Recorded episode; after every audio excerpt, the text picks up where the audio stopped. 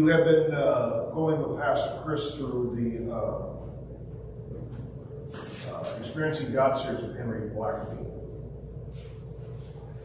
Has everybody been keeping up with that reading? Has anybody read it before? There's a video series they did years ago. Did anybody see the video series? Entirely. Yeah. I think it's one of the best teachings ever. Um, and so I want to kind of uh, pick up on one of the themes that comes out of there and talking about God's covenant faithfulness. Um, the uh, God's covenant love and faithfulness. I don't know, and I've mentioned this before, but I, I don't know about many of you, that some of us grew up in different Christian traditions. And, and it's kind of interesting. I'm doing a lot of reading in church history. In fact, I brought the most recent book I'm reading right now uh, Witnesses for Christ by Edward Backhouse and Charles Tyler. Not Taylor, but Tyler. Um, first edition was written in 1887. And uh, I just I find it so fascinating reading biblical history and uh, and reading church history. And I, and I really think that uh, to have a proper understanding of Scripture, you have to have a, an understanding of not only the history of Scripture, but also the history of the church in the last 2,000 years. This is a lot of weird stuff. This is some weird stuff. Uh, and, and, and so there, there is this, this, I think there's this false idea that somewhere around, at some time in history, that there was this golden age of God's people. That there was this, we romanticize, maybe it's the Reformation. We think that was the epitome of height of the evolution of the spiritual uh, nature of the church and God's people. However, if you read the history of the Reformation, it was really messed up. uh,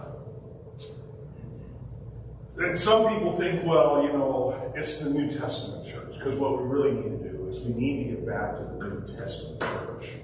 And I always like to ask, well, what, which one? Would you like to be the Galatian church? Would you like to be, you know, the one that Paul wrote, by the way, he wrote to the Galatians, said, Oh, you stupid Galatians, you know. Maybe you'd like to be the Laodicean church. I mean, what New Testament church do you want to be? Do you want to be the Corinthian church that Paul writes an angry letter to because they can't take of the sin problems in the midst of their congregation?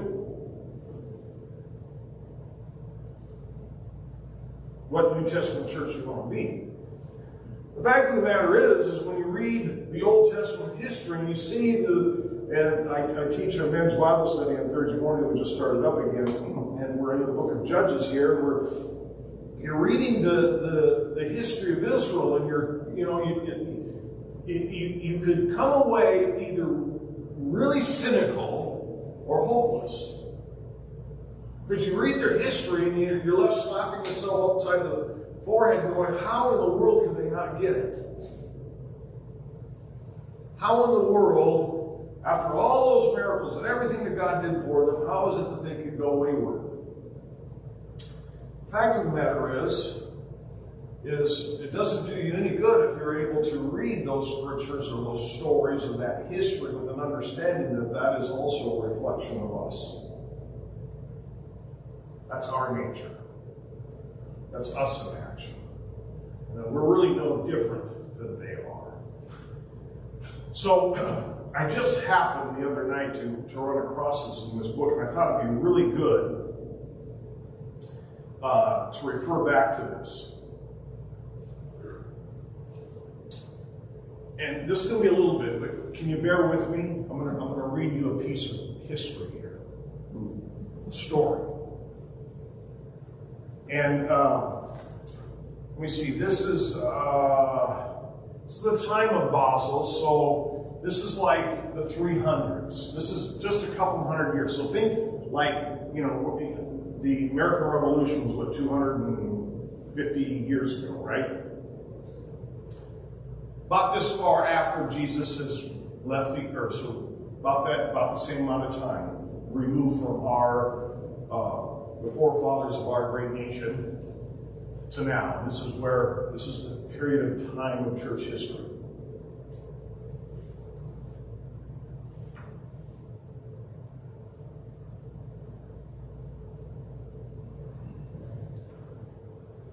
By this time, indeed, the distinction between the unbelievers, the pagans, and Christians have become nominal rather than real. The vile manners of the heathen were still maintained by those who called themselves Christians. Children were by needy parents exposed to be perished. Boys were sold as slaves from their father's debts. Christian parents betook themselves to magicians when their children were sick and expected a cure to be wrought by hanging a talisman about their necks. And the conversation of the marketplaces was filthy. The theater was frequented alike by Christians and heathens, and was, as in the days of Tertullian, the very hotbed of vice. Chrysostom calls it the seat of pestilence, the gymnasium of incontinence, the school of luxury, Satan being its author and architect.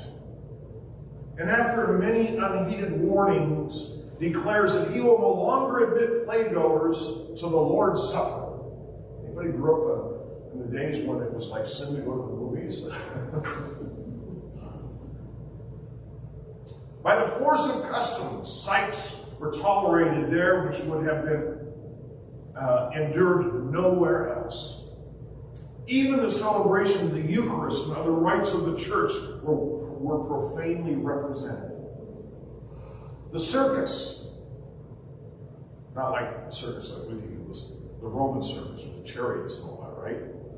The circus evoked the indignation of Chrysostom even more than the theater. Chrysostom was one of the early church fathers just before this period of time, about 100 years before this started. And he said, The indomitable passion of the chariot races, the silly eagerness displayed about them by the inhabitants of Rome and Constantinople and Antioch, are among the most remarkable symptoms of the depraved state of society under the late Roman Empire. The whole populace was divided into factions. Now, does this sound familiar? Tell me if this doesn't sound familiar. The whole populace was divided into factions, distinguished by the different colors adopted by their teams, or charioteers, of which green and blue were the chief favorites. Oh. That's so bad. The animosity, the sanguinary tumults, the superstitions, the folly, the violence of every kind, which were mixed up with these popular amusements, well deserved the unsparing severity with which they were uh, lashed by the great preacher Chrysostom. You applaud my words and then hurry off to the circus, and sitting side by side with the Jew or the pagan, clap your hands with frenzied, frenzied eagerness at the efforts of the charioteers. You plead business and poverty and want of health lameness as excuses for absence from the church. But these hindrances never prevent your attendance at the hippodrome, the circus. That sound familiar? Has anything changed? Salvian, a presbyter of Marseille and a writer of uncommon elegance, has left us a forcible description of the corrupt state of the church in the 5th century the biting language in which he declaims is the very counterpart of that which Cyprian speaks of the heathen world. What, he asks, what but fraud and perjury is the course of life of the merchants? What but in iniquity that of those attached to the halls and the courts? What but false accusations that of our officials? What but of raping by the military? You will say, Surely the nobility, they're free from this. Not so. For who is there, whether among the noble or among the rich, and it's one of the miseries of this time that none is accounted so noble as he who has amassed such great wealth. What does that sound familiar? Who is there that shudders at crime? I am wrong. Many shudder at crimes. They are shocked at the vices of others, hmm. whilst they themselves practice the same. They execrate openly what they perpetuate, perpetuate secretly themselves. A very few accepted. What else is almost every assembly Christian but a sink of vices? Ouch! A very few accepted. What else is almost every assembly of Christian but a sink of vices? You will more easily find the man who is guilty of all crimes than him who is guilty of none. But it is, isn't the laity only, you will say, who is, who is sinning at this rate? Surely not the clergy. Alas, under color of religion, men who, after a course of profligacy, inscribe themselves with a saintly title, reverend, and have changed their profession only, not their lifestyle. They have put off the garment only, not the mind of their former condition.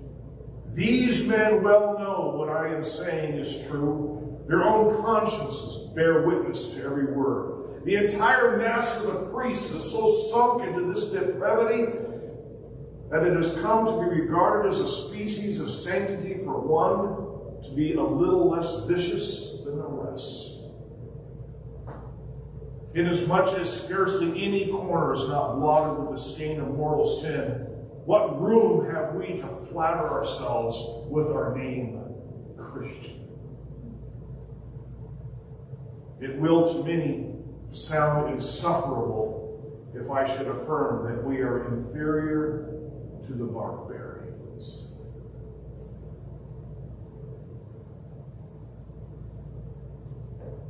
Ugh.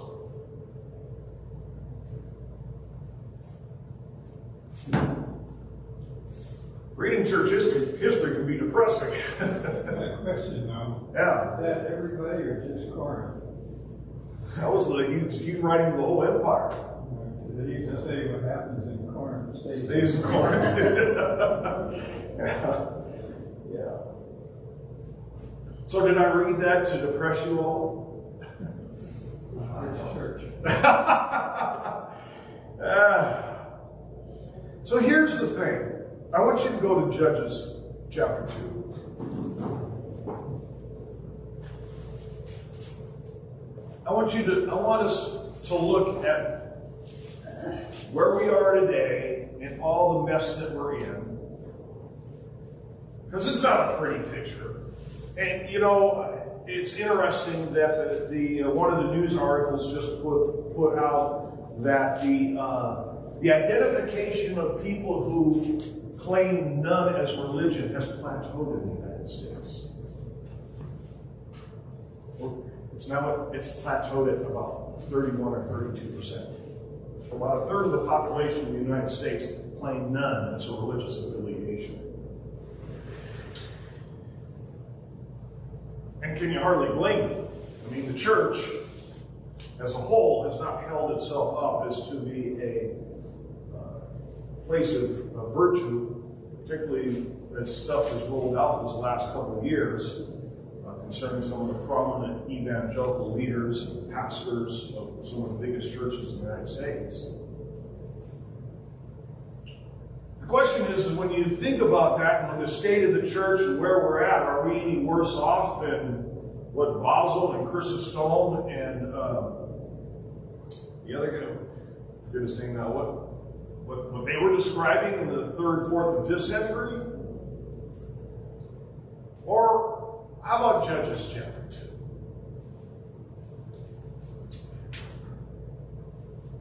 The angel of the Lord came up from Gilgal to Bochim and said, I led you up from Egypt and brought you the land which I swore to your fathers. And I said, I will never break my covenant with you, and you shall make no covenant with the inhabitants of this land. You shall tear down their altars. But you have not obeyed my voice. Why have you done this? Therefore I said, I will not drive them out before you, but you shall, but they shall be thorns in your side, and their God shall be a snare to you. So it was when the angel of the Lord spoke these words to the children of Israel that the people lifted up their voices and wept. And then they called on the name they called the name of that place Bochim. They sacrificed there to the Lord. And then Joshua had, and when Joshua had dismissed the people, the children of Israel went out each to his own inheritance to possess the land. So the people served the Lord all the days of Joshua and all the days of the elders who outlived Joshua, who had seen all the great works of the Lord which he had done for Israel when he brought them out of Egypt. Now Joshua, the son of Nun, the servant of the Lord, died when he was 110 years old. Some of you are just getting started, by the way. you got a ways to go to 110. And they buried him within the border of his inheritance of Timnath Heres, in the mountains of Ephraim on the north side of Mount Gaash. When all that generation had been gathered to the fathers, another generation arose after them who did not know the Lord nor the work which he had done for Israel. And then the children of Israel did evil in the sight of the Lord and served the Baals. And they forsook the Lord God of their fathers who had brought them out of the land of Egypt. And they followed other gods from among the gods of the people who were all around them. And they bowed down to them and they provoked the Lord to anger. And they forsook the Lord and served Baal and the Ashtoreths. And the anger of the Lord was hot against Israel. So he delivered them into the hands of the plunderers who despoiled them. And he sold them into the hands of their enemies all around, so that they could no longer stand before their enemies. Wherever they went out, the hand of the Lord was against them for calamity. As the Lord had said, and as the Lord had sworn to them, and they were greatly distressed. Nevertheless, the Lord raised up judges who delivered them out of the hand of those who plundered them.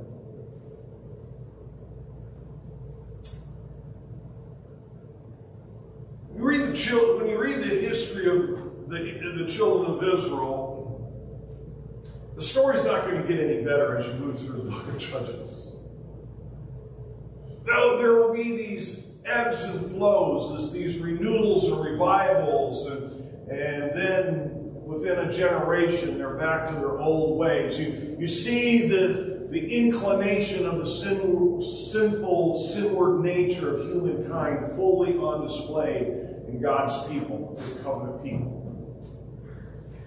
The interesting thing is, is why I bring this up is uh, what you see also displayed in the story is not just the, the waywardness of God's people. I mean, if that's what you focused on, you would throw up your hands in despair or you'd become a nihilist. What's the point? But see, if that's all you read in the story, you miss the bigger part of the story. Because this is not just a story about the children of Israel and how bad they were and how much of a bunch of knuckleheads they were and how they couldn't get it right. The bigger part of the story is the story of the nature and character of God at work amongst the wayward people who are constantly going astray. See, the fact of the matter is, is God had made a promise. Not to just this generation, but he had made a promise, a covenant promise with Abraham, Isaac, and Jacob. And his covenant love and his covenant faithfulness was not dependent upon the performance of these people, because he had made a covenant. A covenant that was based on his own name and his own nature and his own character. And while his chosen people, his covenant people, could be could become unfaithful and maybe wayward and even rebellious, he himself and his nature and character could not do any other than but to remain faithful to his covenant promise. And he was going to go to any lengths to make sure his covenant was fulfilled that he had made with Abraham, Isaac, and Jacob. Which, by the way, is a covenant that finds its seed all the way back in Genesis chapter 3. The fall of Adam and Eve, when God makes a promise then of raising up a deliverer. Which we find later on, a few thousand years later, fulfilled in the messianic fulfillment that Jesus, when Jesus arrives here on earth through his life and his death and his resurrection and his glorification, seals the covenant that God has made with us who are now included in the covenant. I want you to notice a couple things here. When you go up to chapter 2, there's this repetition of this command that God had told the Israelites, and, and you can easily find that if you go back into Deuteronomy, and you go back into Uh, uh, uh, Joshua. Back in Deuteronomy, if you remember back in Deuteronomy chapter 28, we don't have time to spend a lot of time there, but you got the, the mount of blessing and cursing. You remember that? Right before they're ready to go into the, the land and they're going to take over the land, and they've just conquered Jericho and Ai, and, and they have this Mount of uh, and Mount Ebal, and they pronounce blessings and cursings, and, and there God says to them, don't make covenants with these people. Don't intermarry with them because they will lead you astray. They'll lead you down the wrong path. And if you remain faithful to my covenant, these are all the blessings that you're going to enjoy. But if you don't remain faithful to my covenant, these are all the cursings that will come upon you. This will be the result of your behavior. And then, and then in Joshua 20, uh, Joshua uh, 23, the, the, the same thing is repeated.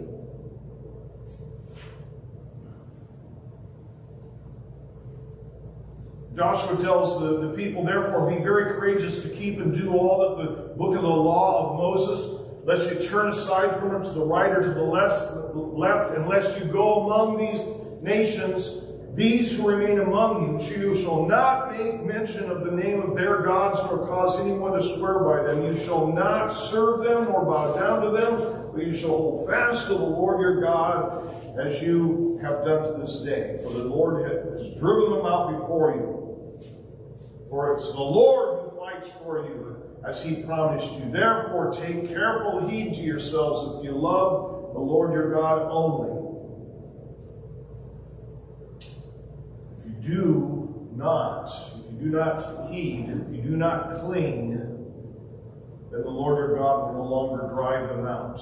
And these nations will be snares and traps to you, scourges in your sides, thorns in your eyes, until you perish from the good land. Covenant promises, covenant blessings, but also covenant warnings. There are natural consequences. I used to tell my children growing up, you can choose your actions, but you don't get to choose your consequences. You don't, don't get to choose the consequences. Right? God has put into place certain spiritual laws, just like the law of gravity, there are, there are certain spiritual laws, the law of sowing and reaping that are just natural consequences of the lives that we live out here. And what we see is the children of Israel bearing the consequences of their actions. As someone wisely said, you can't sow your wild oats and pray for harvest failure.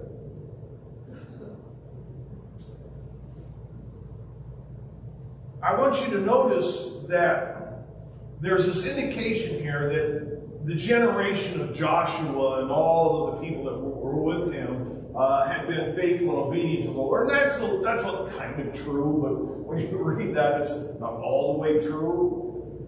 But the, there's that set in, con- in contrast against this generation that follows them. Did you catch that? Now in verse 10, there's another generation arose after them who did not know the Lord, nor the work which he had done for Israel. Now keep in mind, remember Joshua goes all the way back to when? Egypt.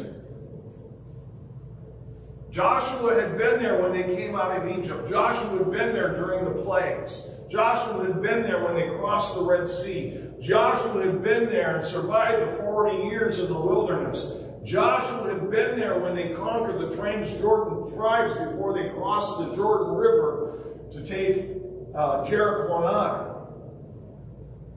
He and all that generation had experienced all those. Things. Can you imagine the highs and the lows? Everything from crossing the Red Sea to the bitter waters to the golden calf to the manna from heaven to the quail that made them sick. I mean, they had experienced it all. They knew the stories. Well, how is it that the generation that comes after them then seems to be completely ignorant of that? How did that happen? Well, it's kind of interesting here. We don't catch it in the English very well.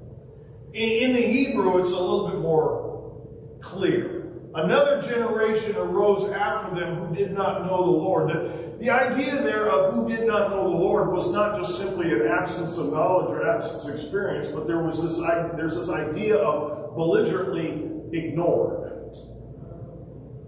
And you don't pick that up in the English here. The meaning of did not know is that the people deliberately or refused to acknowledge God's authority. It's not, it's not simply that they were ignorant and that the stories hadn't got passed down to them. It's that they were a generation who knew the stories, they knew the history, but they blew it off.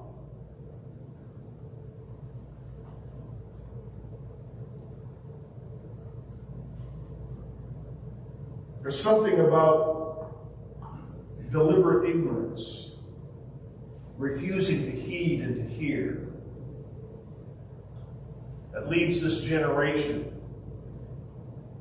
And again, instead of shaking our heads and clucking our tongues and thinking, oh my gosh, what a bunch of screwed up people, let's read the scriptures as if it's a mirror.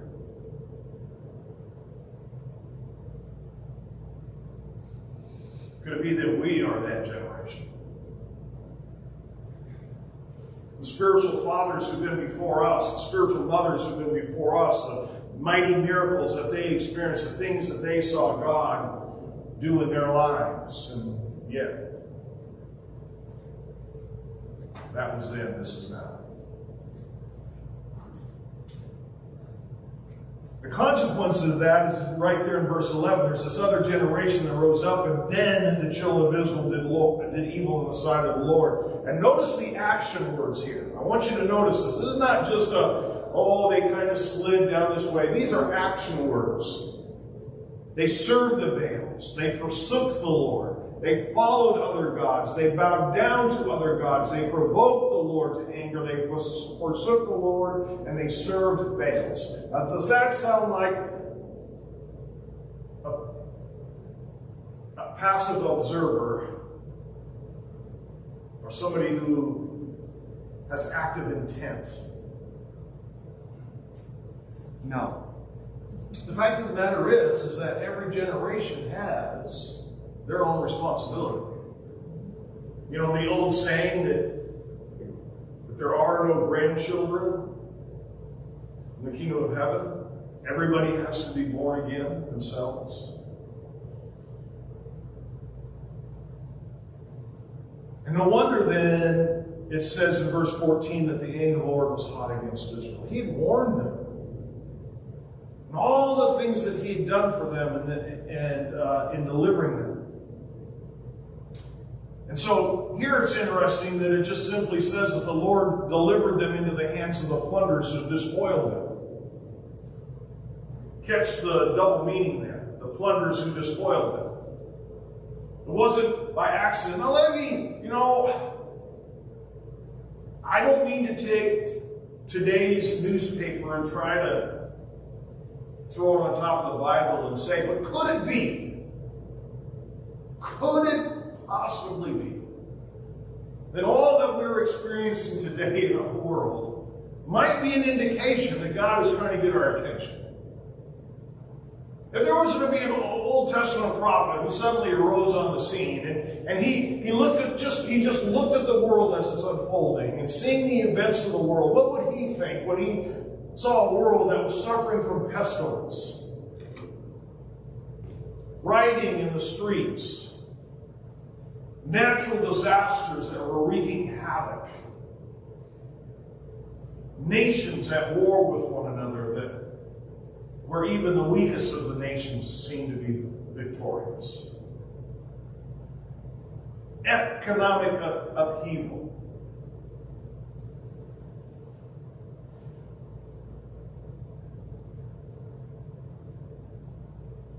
What do you think? Is it possible that there could be an indication? Maybe it's we're not any better off. That we're being plundered by the, those who would despoil us.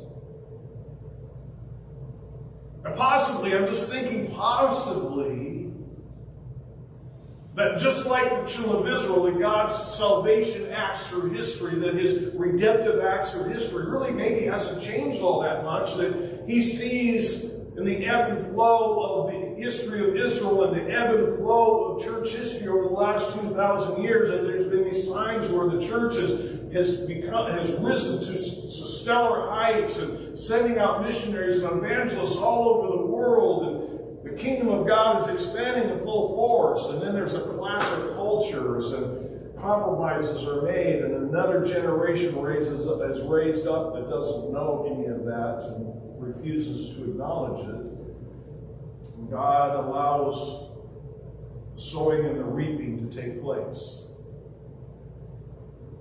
Again, I'm not trying to print or impress upon Scripture today's newspapers, but I'm just wondering could it be that God's salvation acts are not all that much change, and maybe He's trying to get the attention of His people?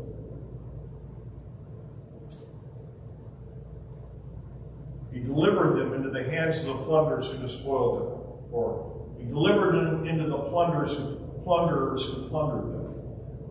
He sold them into the hands of the enemy so that they could no longer stand before their enemies.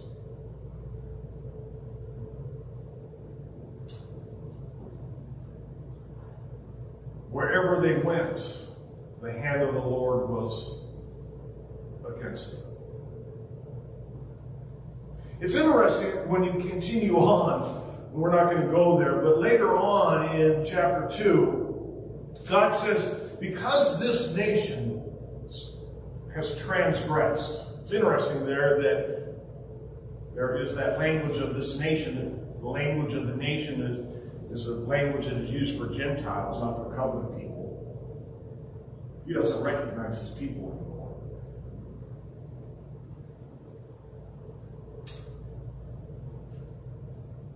So wherever they went, the hand of the Lord was against them for calamity.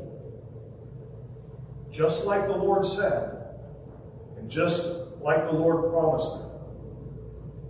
And they were greatly distressed. Can we all agree that maybe we live in greatly distressed times? Yes.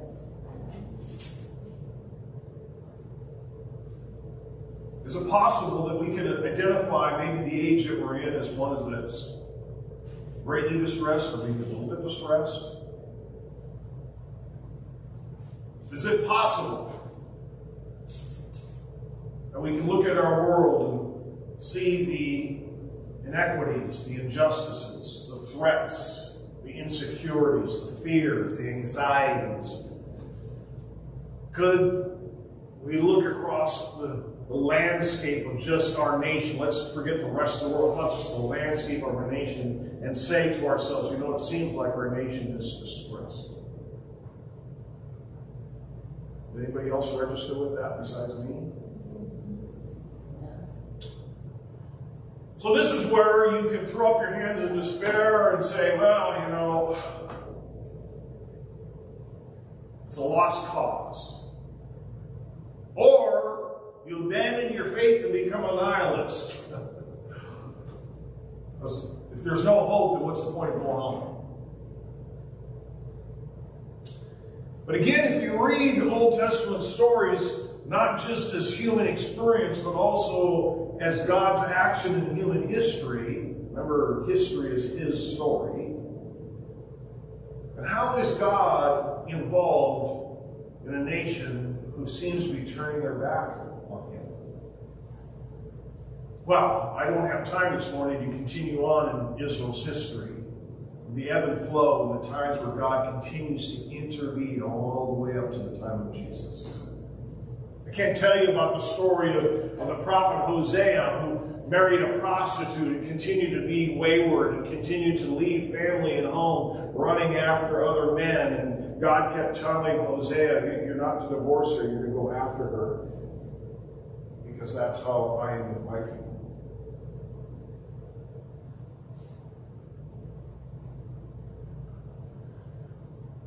We don't have time for that. All we have time is verse 16. Some translations, a lot of translations, it just simply says then. Pretty anti-grammatic. Then God. Raised up churches. I like the King James or the New King James Version because it really picks up the intent of the Hebrew. It's a contrast. Nevertheless. Nevertheless, God raised the judges. See, that's a powerful message right there. God's not abandoned his people. He's not left them to their own causes, and their own devices. Even when he later on, a few hundred years later, well, quite a few hundred years later, sends them into captivity into a foreign land, his whole purpose of that is that he might restore them.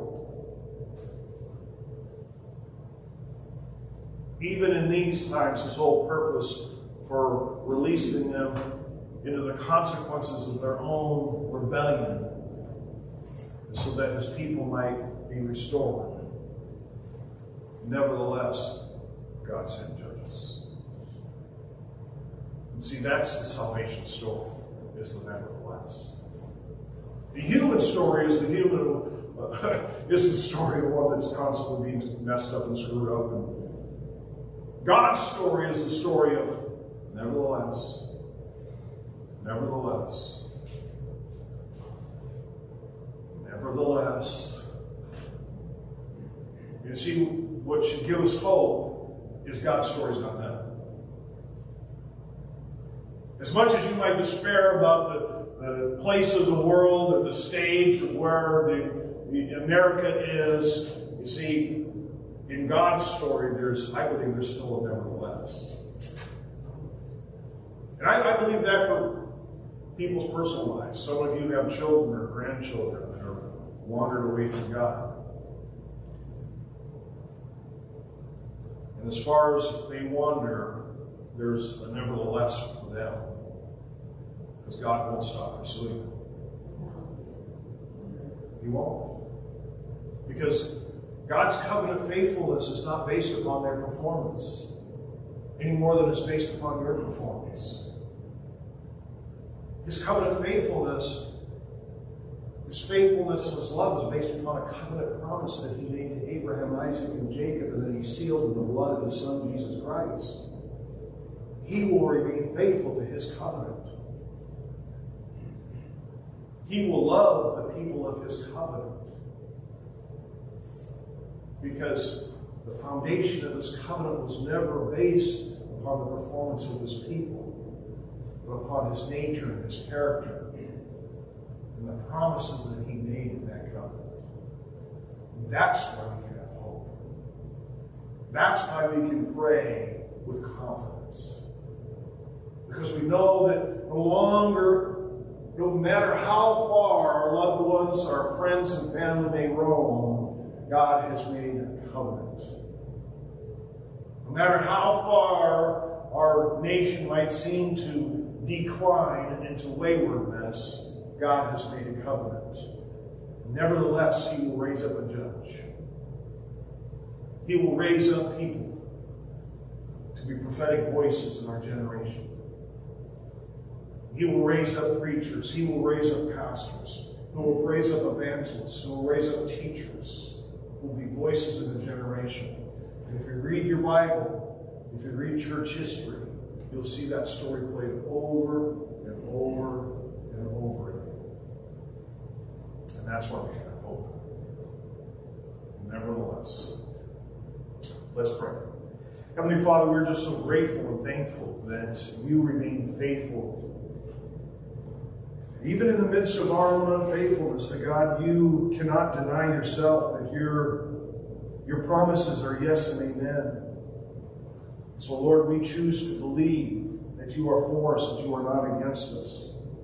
That you are for our children, our grandchildren, our friends, and our family who've wandered away. That you're for our nation. That you will not abandon you will not leave us or forsake us.